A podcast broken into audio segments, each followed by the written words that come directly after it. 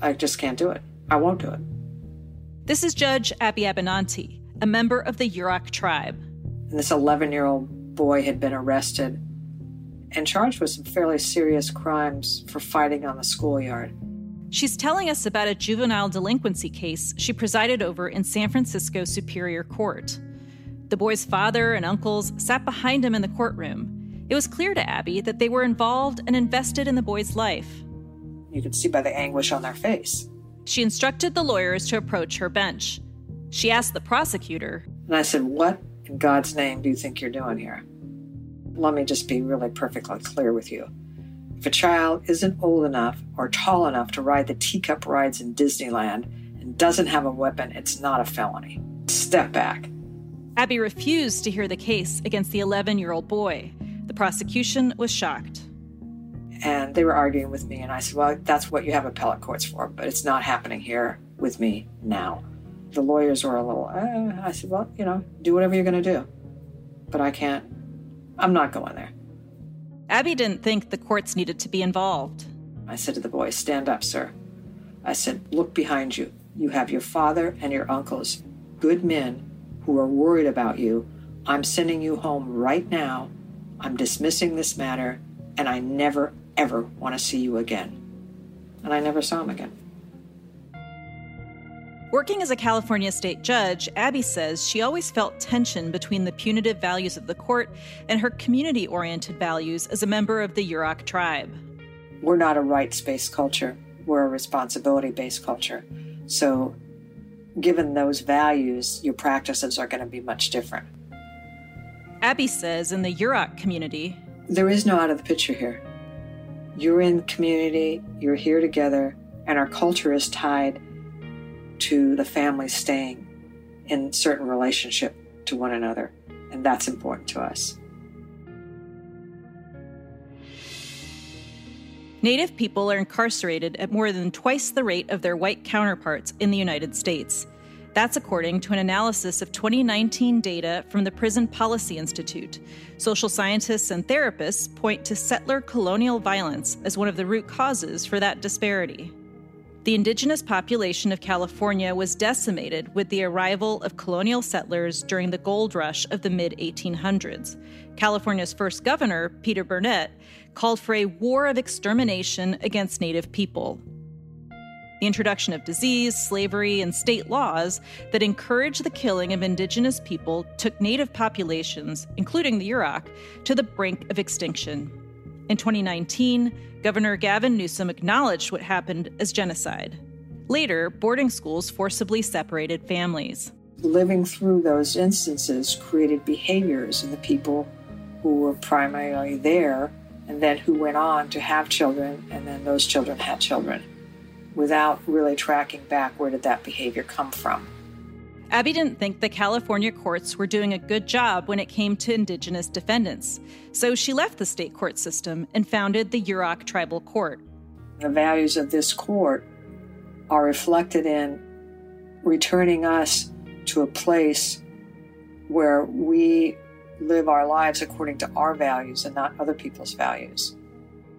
Today, there are approximately 400 tribal court systems across the United States. These courts are an expression of tribal sovereignty. They aim to practice justice in a more culturally responsive, restorative, and effective manner than the state court system. In this episode, we're exploring the connections between a legacy of family separation and the health of Indigenous people. Those that attended boarding schools had over three times higher odds of having cancer than those that did not attend boarding schools. How intergenerational traumas have shaped Yurok communities. We have huge resilience, but we are left trying to parse through so much inequality and marginalization to try and access it. And what the tribal court system is doing to support Yurok people to reconnect with their culture and end cycles of trauma. I don't think any human being is disposable. Our system is designed to help you return to the community and be an asset in the community. I'm Dr. Celine Gounder. This is American Diagnosis.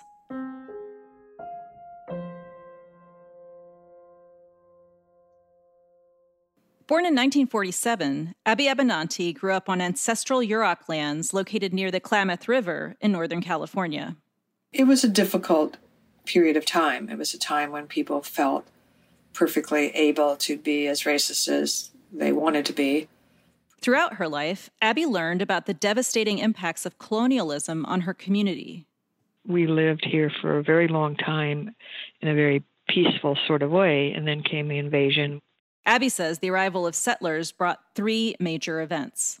One was a series of massacres in our area.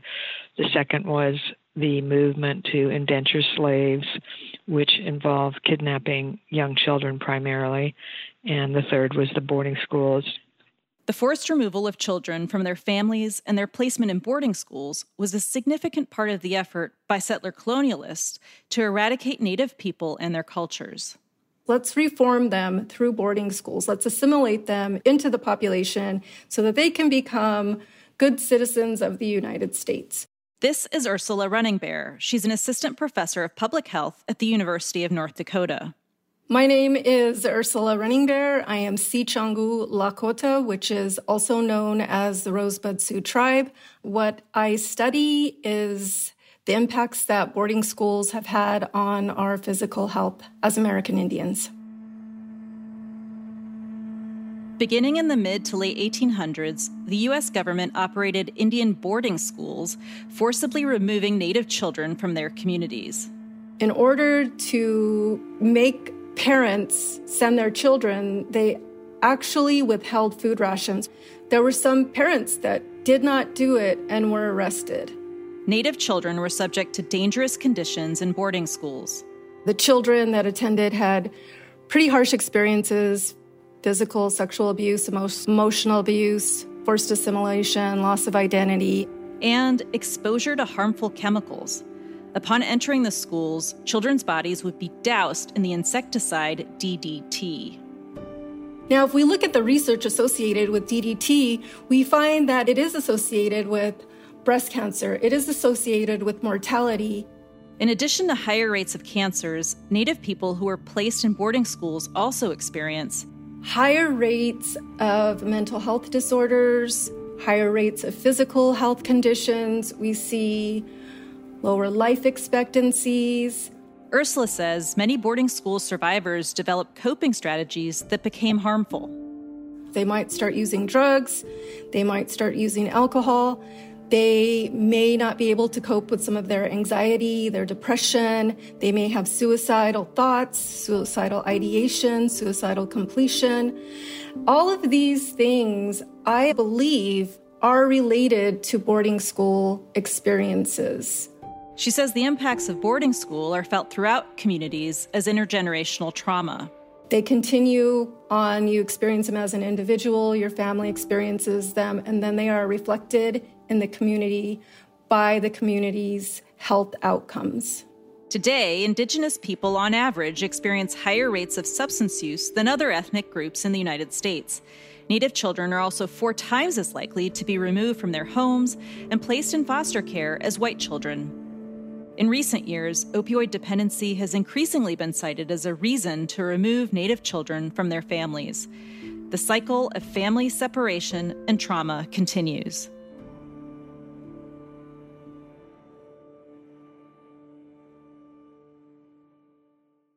The legacy of boarding schools touched Abby's life too. My mom and her sisters, all three of them went to boarding schools, and they never spoke about it. I didn't know about it till I was mm, 18, 19. Even without her family members speaking openly about their time in boarding schools, Abby observed the impacts of those experiences on her mother. Her relationship to my education was certainly impacted. I mean, I was historically a pretty bad student. She did not want to go to the schools when I had issues or when teachers were discriminating against me and deal with it. Despite Abby's academic struggles, she completed high school, then attended college, and earned a degree in journalism. She wanted to become a reporter, but some members of her community had other plans for her. These three old ladies, Indian ladies, invited me to go to coffee, which I should have known was a setup. They said, Oh, why don't you go to law school? And I was like, why would I? And they were like, well, because you're the only one graduating and we need a lawyer more than we need a journalist. And I lost the argument. Abby went to law school, and in 1974, she became the first Native woman to join the California Bar Association. The lesson in that is don't argue with old Yurok ladies because you're never going to win. As a lawyer, Abby realized that her roots in the Yurok community were a strength. When I was practicing law, at one point, some other lawyer asked a state court judge, How come you always let her people go without bail? And the judge said, Because she always drags them back. And the lawyer said to me outside, How do you do that? I said, Well, I mostly represent Yuroks, and a Yurok's idea of running away is his grandmother or his aunties. So it's not that complicated.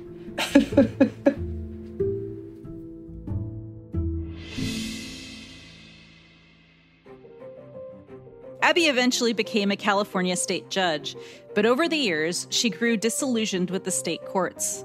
When she could, she pushed back, like when she dismissed the case of that 11 year old boy facing felony charges. But ultimately, influencing individual cases didn't get to the root of the issue. Abby wanted a new system, a system rooted in Yurok culture that could meet the needs of her community. Abby returned to Klamath and in 1996 helped found the Yurok Tribal Court. It started small. I think we had two people in the court, me and the clerk. Abby had lofty goals. We can actually do a better job. You know, our approach, our helping the people, and their responsiveness to us is going to make them more successful. Abby saw the obstacles her community faced, but she also saw that they already had many of the necessary tools to address them. After the break, we'll hear about how Abby threw out the rule book and set to work building a uniquely Yurok justice system from the ground up.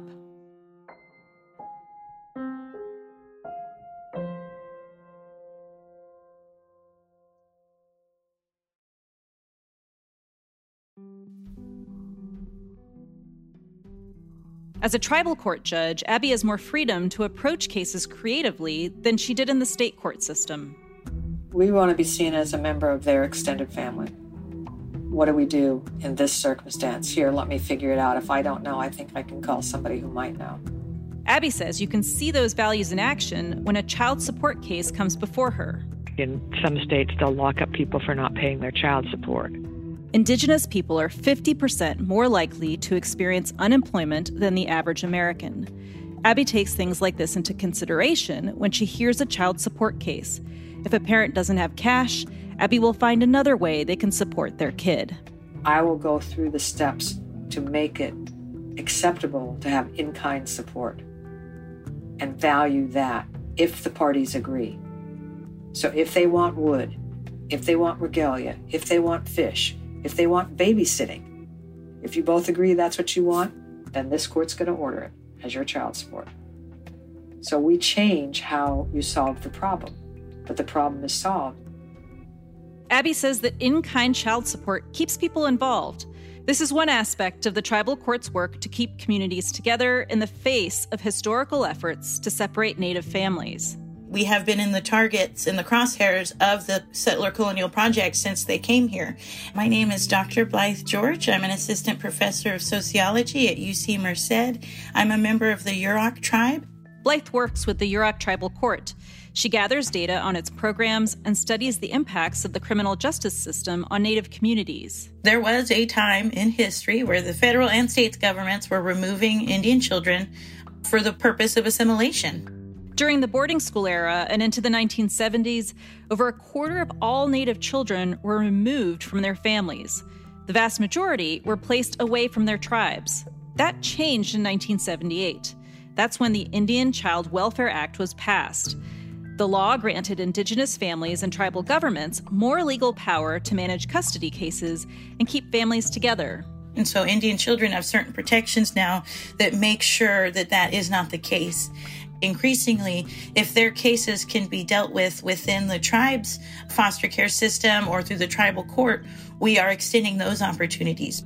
The law has made strides to keep Native kids in their communities, but it's not perfect. Indigenous kids are still four times as likely to be removed and placed in foster care as white children. Judge Abby is working to change that. It's still a huge issue, frankly. We're probably going to be one of the first major tribal courts to transfer kids back from the state court into our court. I have 200 kids in care, and I want to I want to move them back.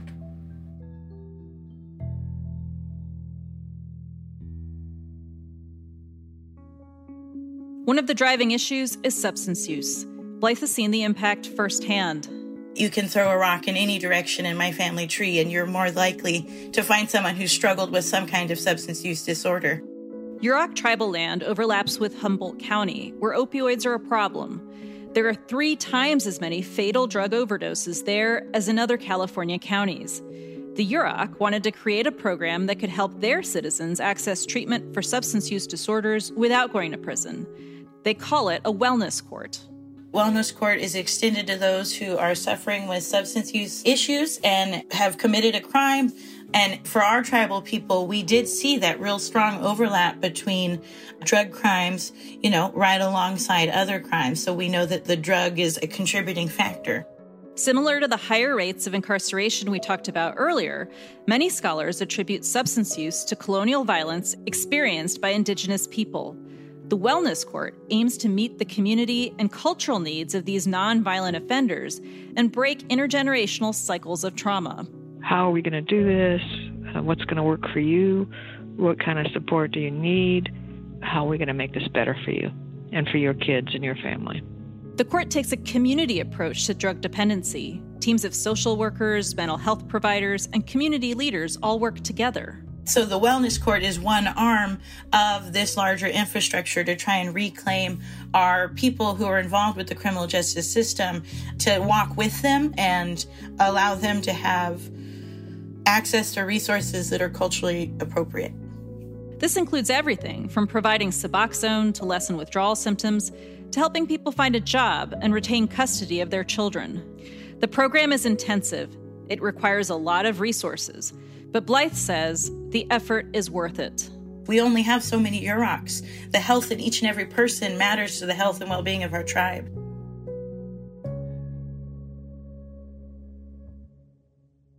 That commitment to the community can be seen in the tribe's domestic violence court. One of the first things people have to do is have a conversation with their elders to identify how their families had experienced violence. And you need to know where it came from so you understand yourselves. Because you need to say to yourselves, I'm going to be the last one. We're done now. We're done with that. Abby was happy with the results, but not everything was going smoothly. Some of the Yurok weren't completing the assignments, and they ended up in jail. I said, I'm going to spend the weekend trying to figure this out. In the state court system, sending someone to jail may have been the end of a judge's involvement. But for Abby, having members of her community in jail is not a solution. It's a problem to solve. I looked at all the data and everything. And finally, on Sunday afternoon, I called my probation officer and I said, Go up there and ask those knuckleheads if they can read and write. And she said, What do you mean? I said, I think that's why they're not doing their homework.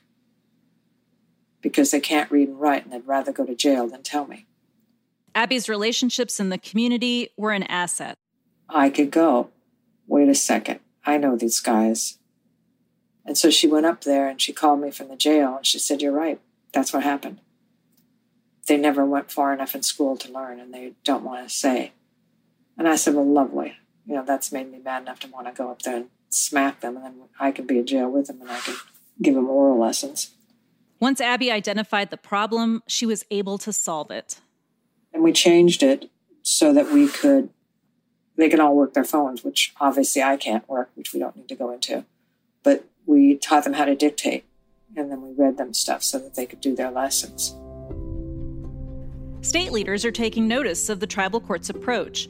In May of 2022, California Governor Gavin Newsom proposed investing $15 million in a tribally controlled Yurok Wellness Center.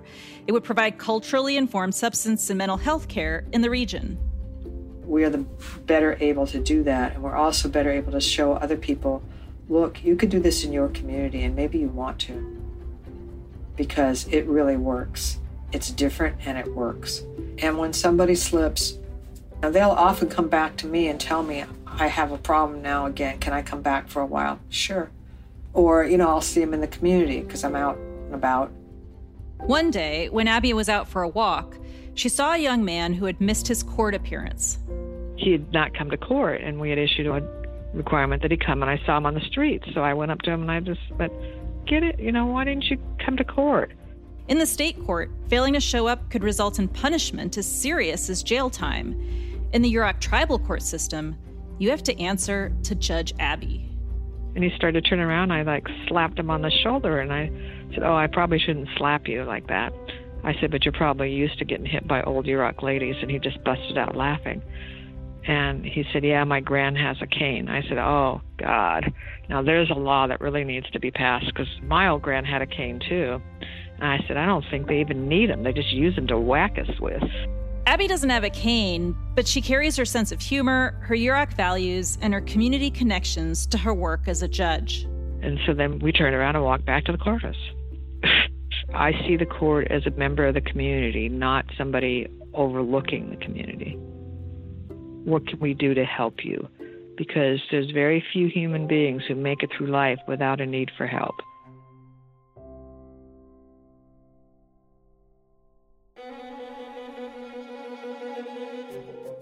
This season of American Diagnosis is a co production of Kaiser Health News and Just Human Productions.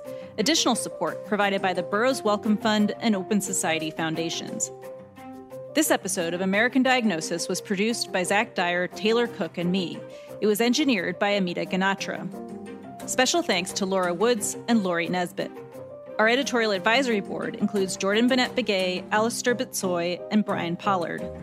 Tanya English is our managing editor. Oona Tempest does original illustrations for each of our episodes. We're powered and distributed by Simplecast. Our theme music is by Alan Best. Additional music from the Blue Dot Sessions. If you enjoy the show, please tell a friend about it today. And if you haven't already done so, leave us a review on Apple Podcasts. It helps more people find out about the show. Follow Just Human Productions on Twitter and Instagram to learn more about the characters and big ideas you hear on the podcast. And follow Kaiser Health News on Twitter, Instagram, and Facebook. Subscribe to our newsletters at khn.org so you never miss what's new and important in American healthcare, health policy, and public health news. I'm Dr. Celine Gounder. Thanks for listening to American Diagnosis.